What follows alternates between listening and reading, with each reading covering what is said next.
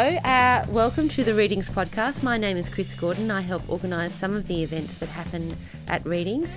But today I have the pleasure of talking to Sofie. Sofie Laguna is the author of over 20 books for children and young adults, has three acclaimed novels for adult readers. She won the 2015 Miles Franklin Award for her novel The Eye of the Sheep. Her first novel, One Foot Wrong, was longlisted for the Miles Franklin and shortlisted for the Prime Minister's Literary Awards. Let me take a little breath. she was born in Sydney and she studied law before deciding that being a lawyer was not for her.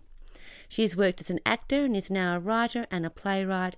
She lives in Melbourne and she has just written one of the most beautiful novels of the year titled The Choke. Welcome, Sofie. Oh, what a lovely introduction. Thanks, Chris. Sofie, let's start uh, with perhaps the most basic of questions. Mm-hmm. what is The Choke? The Choke is the story of a 10 year old girl called Justine, Yeah. and she lives in a rural. Uh, fictionalized town close to the Murray River, probably about half an hour from Echuca. And uh, she lives there with her pop. Uh, because her mother disappeared when she was three, and her father uh, he comes and goes from her life. So when he's there, he stays at Pop's at the back house, but a lot of the time he's not there. He's really unpredictable, and he's also a menacing figure in the story. So, one of the things that I really loved about your novel was reading about how Justine and Pop were living in this space that seems so isolated. Is that an area that you have visited before, or is this something that's just come? I visited it since, you know, Oh. embarking on the journey of this novel, but I'm not even from Victoria. Yeah. So it's not in my blood. I don't have a history, um, i- i- you know, particularly around the Murray. It's a place I've discovered. Um, yeah, I've I've been camping around there a couple of times many years ago, but then you know when I was beginning this new novel, I had to choose the right setting. So it had to be somewhere I could get to. Yeah, right. And when I began to research the area, I discovered all sorts of things that interested me. And so, yeah, I came to know it more and more.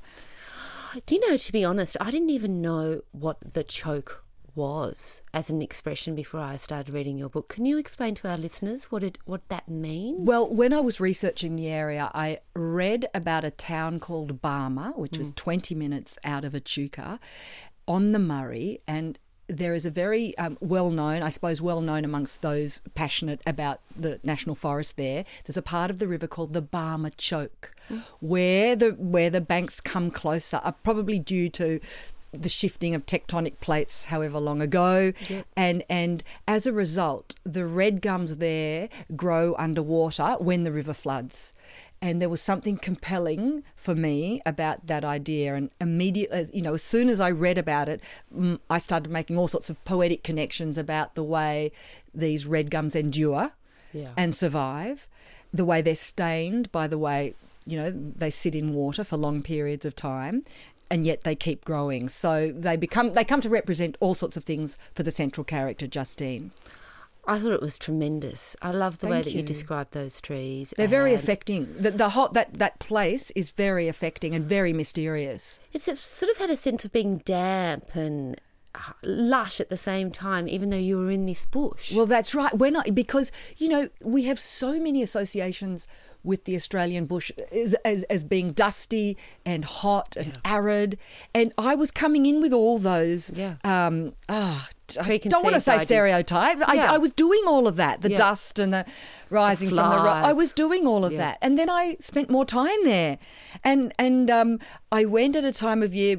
I can't remember what, what what it was summer. It was the end of summer, and it was very hot, and there were these long, shining puddles that lined the dirt trails, as if the Murray was sort of everywhere, was leaking up from under the ground, as if it wanted to spread beyond its own banks.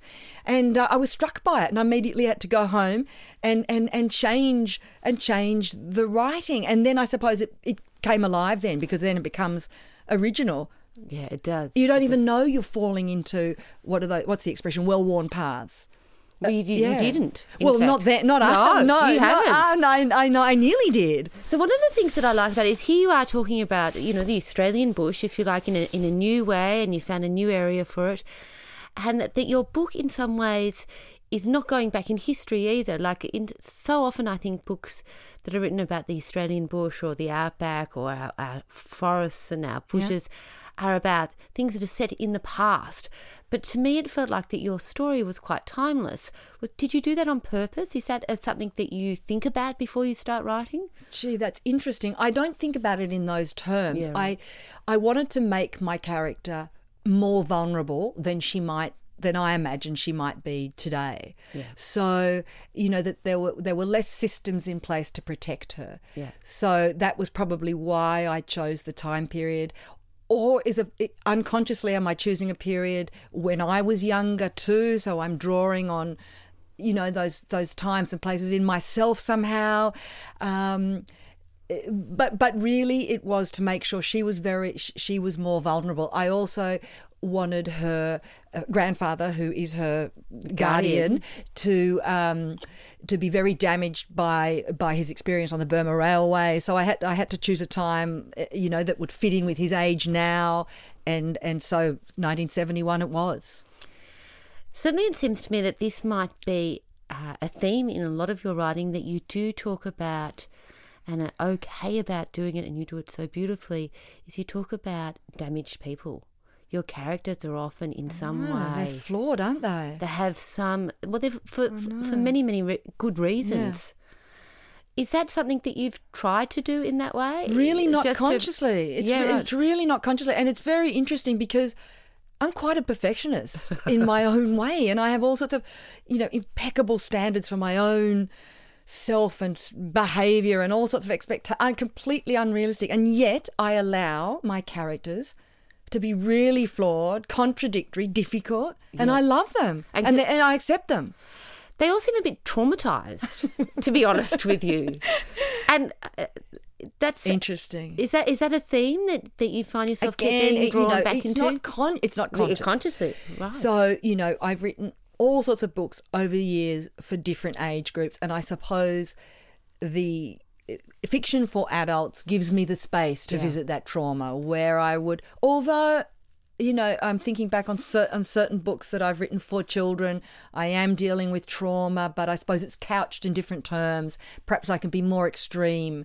The adult writing gives me a place to um, look at the ex- extremes. Uh, and uh, you know, am I? Am I? I'm not doing it consciously. I don't make conscious decisions. I just, I just do what comes quite naturally and instinctively where I just travel where I want to go. And it seems that's what I'm mining. I think it's I think you do it very well. You do it with honor. One of the things that I liked about your book, Sofie, is that I have a daughter yeah. that, uh, and I don't think I'm giving anything away by mm. asking this question. Mm.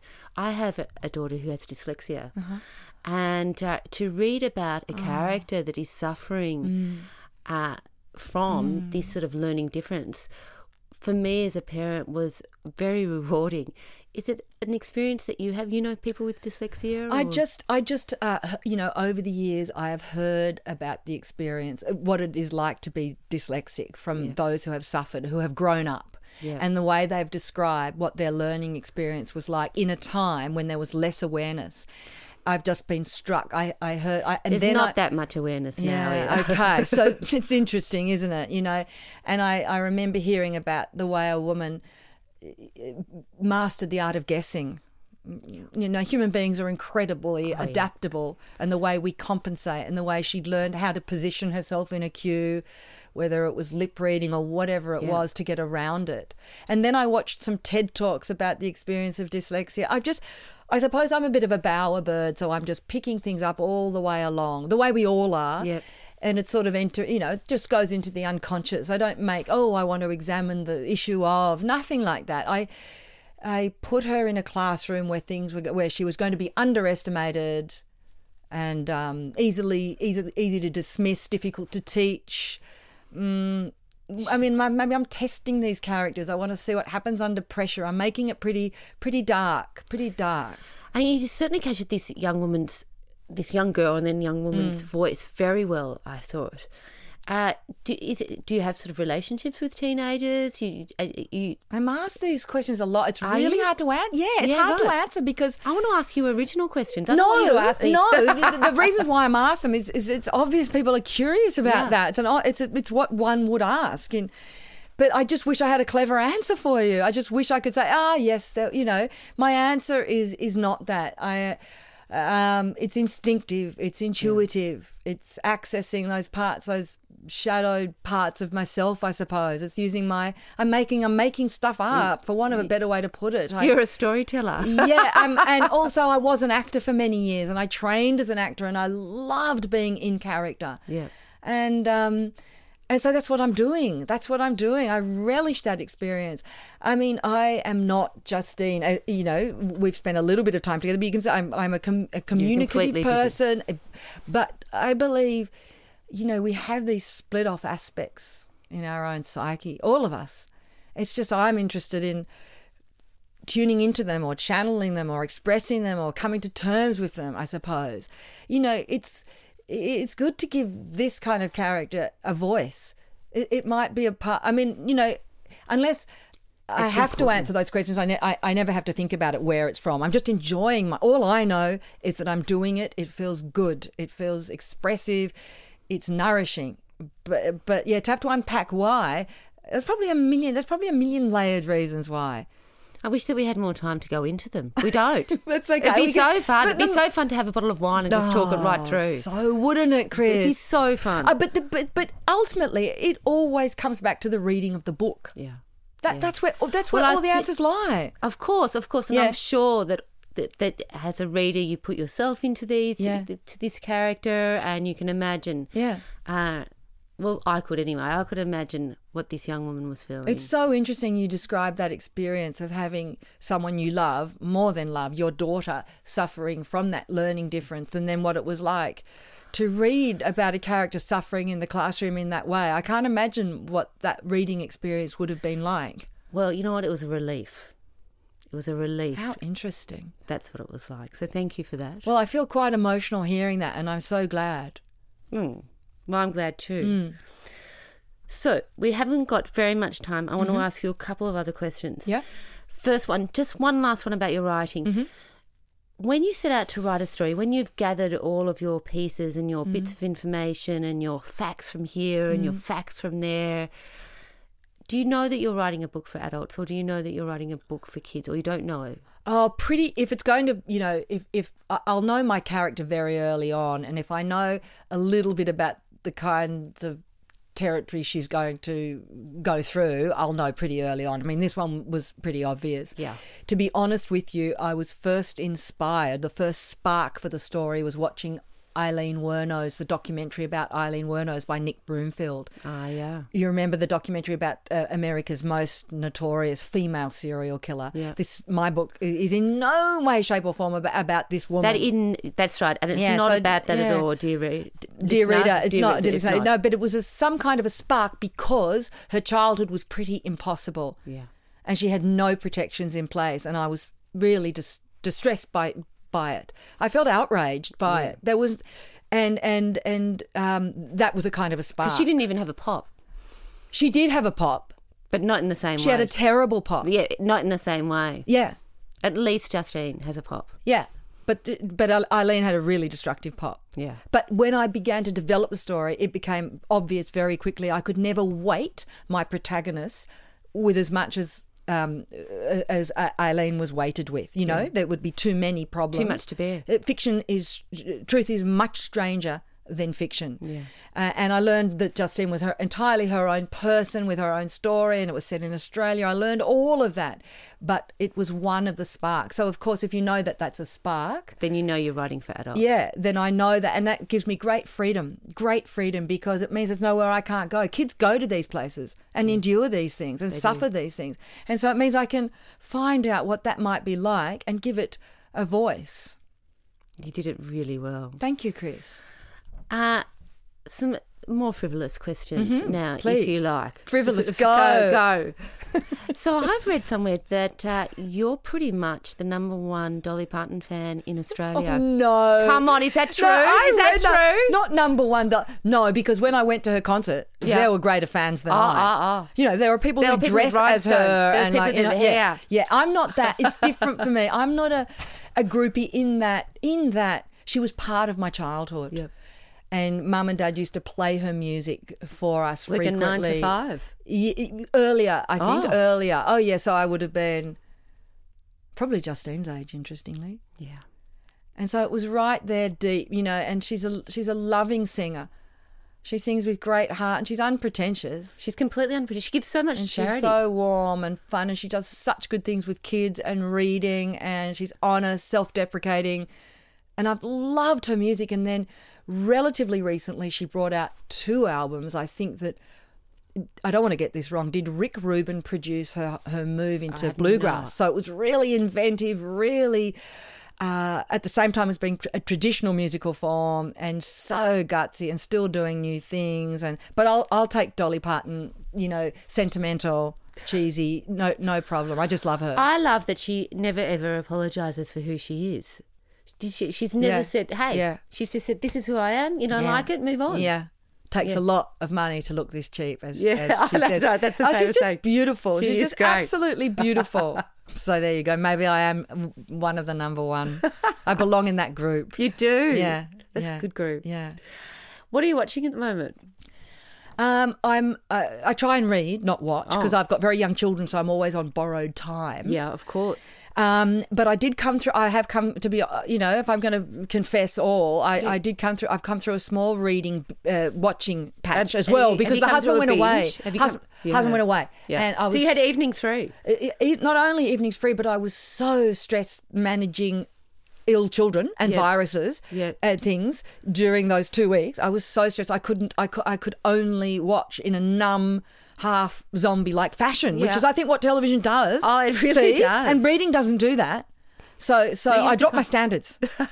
I know. dropped my, and it was This just depends on what you no, watch. it was just no, it was just chocolate. No, I believe that no matter what you watch, Oh, is a yeah. drop of standards compared to the act of reading. Because the act of reading is you and the word, no electricity most of the time, and and and and and, and the imagination at work in a meditative sort of a way. It's certainly more still time. It's more still time. yeah, yeah. So it's e- I'm going to give you. yeah, one sleeps still. better, It's important to And it- a wind down. Yeah, oh, it's less static. important. Yeah, So- less noise. But having said that, when the husband went away, I did too. I was, yeah, Did, whoa. You binged.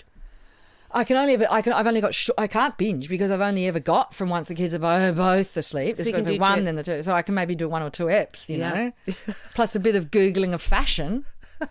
if I'm really going to tell all, Your Tuesday nights are starting to sound a lot like mine. yeah. So I know I know I'm being a real outdated dag here, but I watched the L Word. Oh, Yeah. so I haven't Yeah. watched that, but I've heard good things. This you can the good of- things for the first season and the second Oh, season perhaps. The writing, but you know how it happens. It's a group of women, isn't it? Sort of in LA or something. homosexual like that. gay, Yeah, gay yeah, women. it's all about gay yeah. women in LA, Yeah. and um, it's refreshing to see gay relationships being played out, Yeah. gay sex scenes, gay stuff happening. It was good, you know. It's a it's, it makes a nice change from the Yeah, old mainstream. What's acceptable, what we're all okay with. It's it's good, um, but. Often, you know, in, in these in these television shows that are taking the world by storm, the first couple of seasons, the writing is tight, and it has all the promise in the world. It's very must be difficult to maintain because so many don't. But they get you in because you've fallen in love with all the characters, so you'll forgive such slop. And this and, I'm a writer, happens. and there's so much bad writing. I want to, you know, shake the television, but um, but I've bonded. I bonded with the characters, and it had merit too because it it was, um, you know, g- giving giving story to that which is we're not we don't see enough. That's exactly right. Mm. So there you are. You you watch, you know, one and a half episodes. You have your one glass of wine. Chocolate, you head to bed. You have some chocolate. exhausted. Yeah, and then what do you read? Oh, oh. So when when, when I'm back on board to when I'm back Yeah, in reading world because when the husband's around I read. Um, my gen, my in general it will always be literary fiction. Yeah. You know, I I, I never read genre fiction. Um, No crime ever. uh, um, I get spooked So I can't do too too much too much crime. My if I'm going to have a guilty pleasure, it will be those. If you know, if I'm going to, the guilty pleasure will be those memoirs, those um of like. this is going to sound on, so bad. on. Why? You know, I read mostly literary fiction, but I've gone through stages in the past. I was doing IVF at the time. If I'm going to be really honest. Ah, so, I was that's struggling. brutal. That's brutal. Yeah, so and so I was what reading memoirs about people who had endured the unendurable, like being in cults and getting away and stuff. I loved all of that. That Survivor me through- stories. Yes, Yeah. that's what they're called. Survive. Yeah, done. David Pelzer, you know, Yeah, I being hear stuck in ya. the. You Yeah. know, dungeon, the attic. Yeah. Yeah. I loved those for a while. I read them one after the other after the other.